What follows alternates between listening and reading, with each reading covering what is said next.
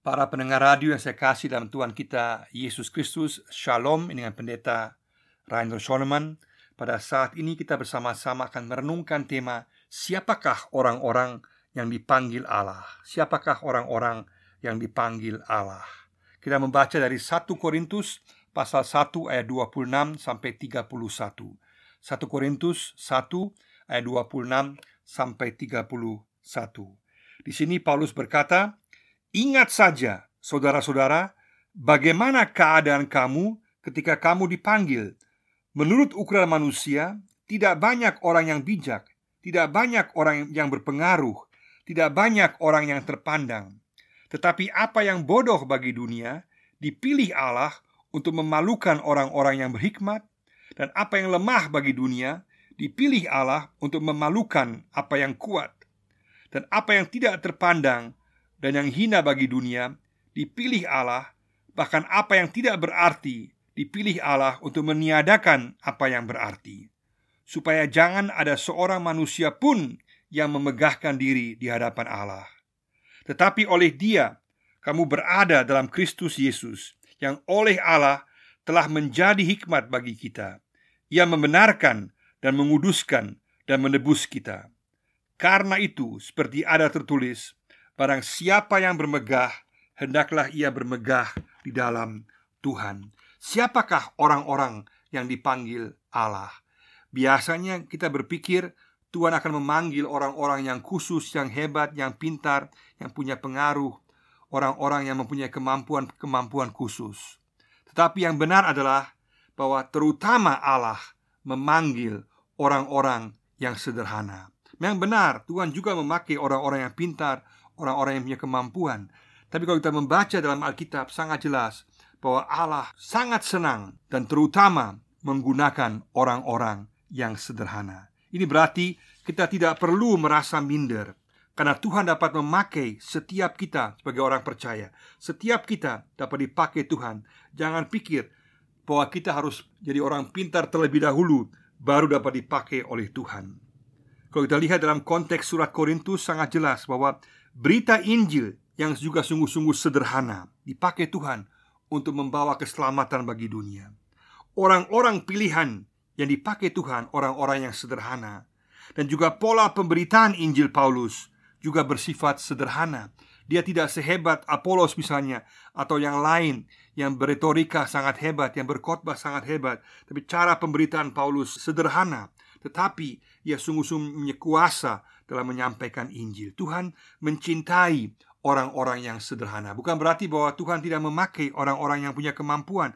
Dalam Alkitab juga banyak orang yang punya kemampuan khusus juga dipakai oleh Tuhan. Tapi yang jelas di sini, terutama yang mau ditekankan Paulus adalah bahwa Tuhan sangat senang menggunakan orang-orang yang sederhana. Dan khususnya dalam konteks kota Korintus, kota yang penuh kebanggaan, kota yang banyak sekali orang memamerkan diri mereka yang membanggakan diri mereka, orang-orang yang merasa diri angkuh, yang merasa diri bijak, merasa diri pintar, merasa diri punya pengaruh. Mereka dikatakan oleh Paulus bahwa bukan itulah yang merupakan cara penilaian Allah di sini. Dan pada zaman sekarang dalam dunia ini tentu banyak orang mau menjadi yang paling cantik, paling ganteng, paling tampan, paling pintar, paling kaya, yang paling hebat dalam semua hal. Ada banyak hal tidak salah, tapi kalau itu menjadi tujuan kalau itu menjadi cara kita membuat tujuan hidup kita, maka tentulah kita jelas-jelas salah. Itulah merupakan cara penilaian duniawi, tapi sangat berbeda adalah cara penilaian Allah. Kalau kita lihat teks ini ada empat hal penting yang Paulus ingin tekankan di sini mengenai pertama berkaitan dengan kriteria pilihan Allah.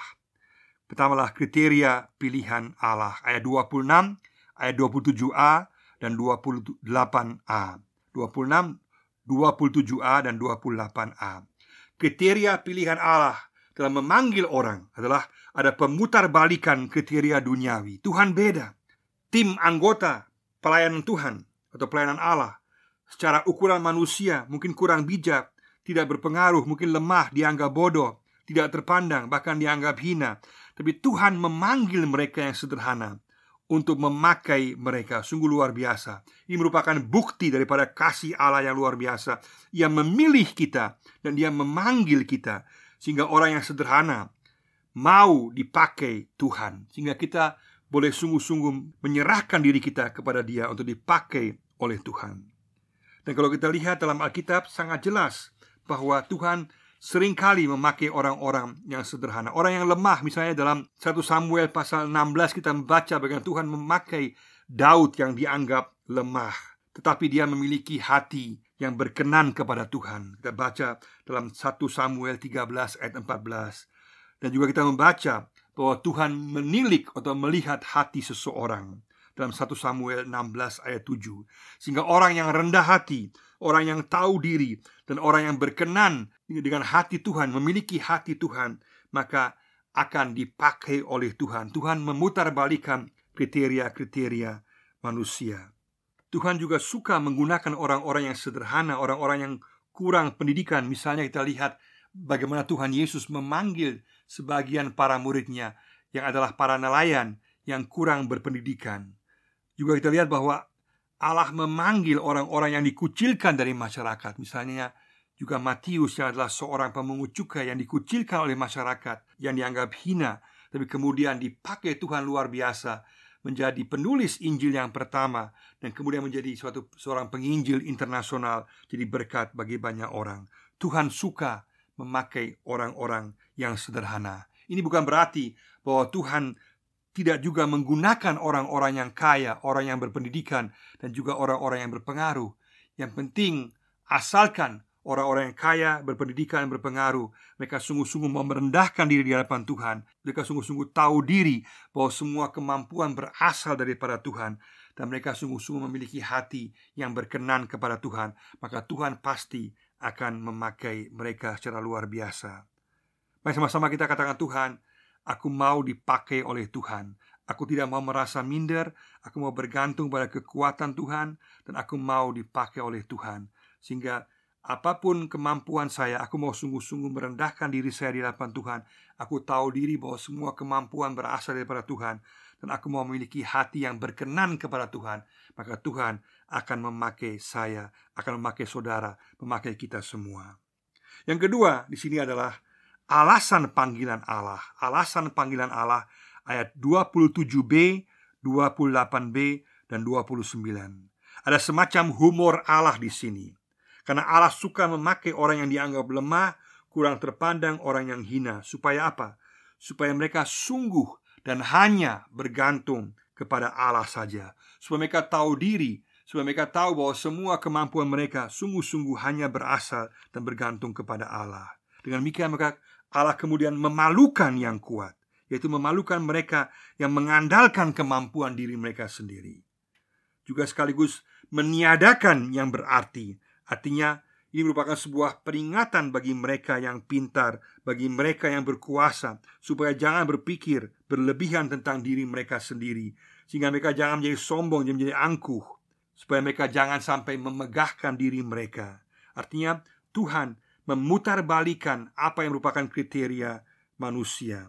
Sehingga dengan Allah menggunakan orang-orang yang sederhana Ini berarti merupakan juga sebuah peringatan bagi mereka yang berkuasa, yang pintar Supaya mereka jangan memegahkan diri mereka. Juga sebagai penyemangat bagi mereka yang lemah, yang sederhana Bahwa Allah dapat dan akan memakai setiap orang yang sungguh-sungguh datang kepada dia Dengan kerendahan hati mau dipakai Tuhan Bahwa Tuhan dapat memakai setiap kita dan sekaligus juga sebagai peringatan bahwa semua kemampuan yang kita miliki berasal dari Allah semata. Semua kebijaksanaan, semua kehebatan, kepintaran, pengetahuan kita, kemampuan kita, semuanya sungguh-sungguh hanya berasal dari Allah semata. Yang ketiga adalah tujuan panggilan Allah ayat 30. Tujuan panggilan Allah ayat 30. Tujuan panggilan Allah di sini adalah sebuah pemberian hadiah, suatu hak istimewa yang luar biasa supaya kita berada dalam Kristus. Semua orang yang merendahkan diri di depan Tuhan datang kepada Yesus, maka dia akan berada dalam Kristus. Ini berarti ada damai sentosa, ada kepastian keselamatan, bahwa ada pengharapan, bahwa ada penyertaan Tuhan baik dalam kehidupan saat ini maupun kekal selama-lamanya. Sekaligus juga diberikan hikmat Allah sehingga kita yang sederhana pun kita semua pun dapat diberikan hikmat Allah yang memberikan kemampuan kepada kita dalam segala situasi kehidupan dan pelayanan kita.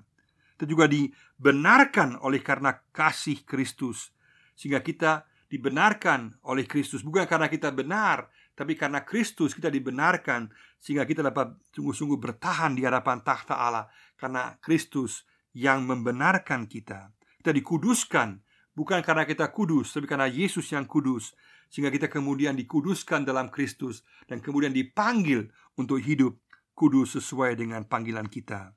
Sekaligus juga ditebus, artinya semua hutang dosa kita telah dibayar oleh Kristus secara lunas. Maka sungguh luar biasa. Ini merupakan bukti kasih Allah yang menempatkan kita, diri kita dalam Kristus, yang menjadikan Tuhan Yesus hikmat, kebenaran, kekudusan, dan juga penebusan kita. Berarti semua kita miliki berasal dari Allah. Dan semua yang kita lakukan adalah karena Allah yang bekerja melalui kita. Bukan karena kehebatan kita, karena Allah yang bekerja melalui kita. Maka setiap orang yang merendahkan diri di hadapan Tuhan, yang tahu diri, dan yang sungguh-sungguh mencari hati Allah, maka semua pemberian hadiah ini berada dalam Kristus, diberi hikmat Allah, dibenarkan, dikuduskan, ditebus, akan kita peroleh. Sehingga kita boleh tahu apa pun yang kita andalkan bukanlah apa yang hasil kemampuan kita, tapi semua yang kita andalkan adalah pemberian Allah. Sehingga segala kemuliaan sungguh-sungguh diberikan hanya kepada Allah. Mari sama-sama kita sungguh-sungguh melihat bahwa semua apa yang telah diberikan Tuhan, kita sungguh-sungguh mensyukurinya kita memuliakan Allah. Apa pun kemampuan kita, kita memuliakan Allah. Apa pun kehebatan kita, prestasi kita, keberhasilan kita dalam pelayanan kita, semuanya berasal dari Allah. Sehingga kita sungguh-sungguh memuliakan Allah. Yang keempat adalah kebanggaan sejati dalam Tuhan. Ayat 31. Kebanggaan sejati dalam Tuhan. Ayat 31. Kemegahan kita janganlah atas kehebatan kita atau prestasi kita atau kepintaran diri kita, tapi sungguh-sungguh bermegah dalam Yesus Kristus. Jangan sampai kita mencuri kemuliaan Allah. Allah yang harus dimuliakan. Kita tahu diri bahwa semua pemberian kemampuan berasal dari Tuhan. Kita merendahkan diri di hadapan Tuhan. Merendahkan diri kita bukan berarti kita rendah diri, tapi kita rendah hati.